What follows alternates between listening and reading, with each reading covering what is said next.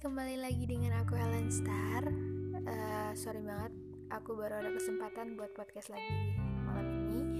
Dan malam ini aku pengen masih tahu kalian masalah yang sering dibilang orang-orang kalau hal baik adalah hal bodoh yang pernah kita lakukan. Ya, mungkin terlihat loh kenapa hal baik dibilang hal bodoh cuman banyak orang yang nggak tahu kalau terlalu baik kita sampai kita nggak tahu kalau kita dimanfaatin sama seseorang ataupun hal baik kita membuat kita terlihat bodoh. Nah makanya malam ini aku pengen share ke kalian 5 hal bodoh yang kamu lakukan karena kamu terlalu baik. Yang pertama, membiarkan orang lain terus menyakiti dan kamu memilih untuk tetap diam.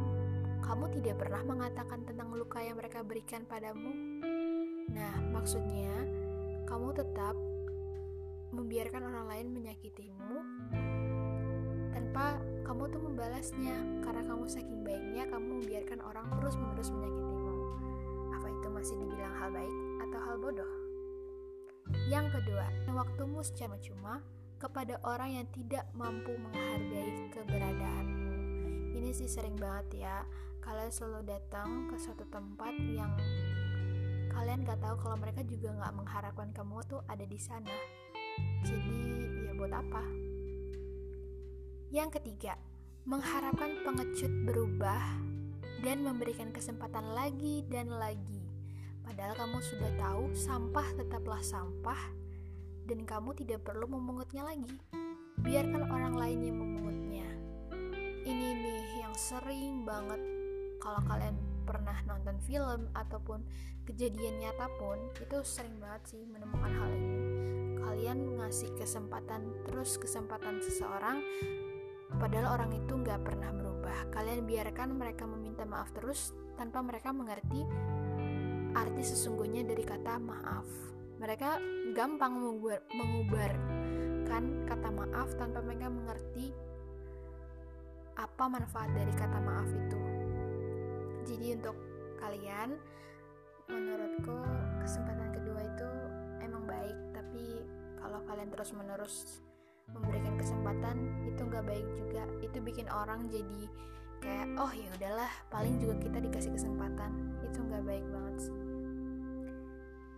dan yang keempat membiarkan dirimu dikelilingi oleh orang-orang negatif orang-orang yang menyedot energi positifmu dan membuat kamu gagal tumbuh.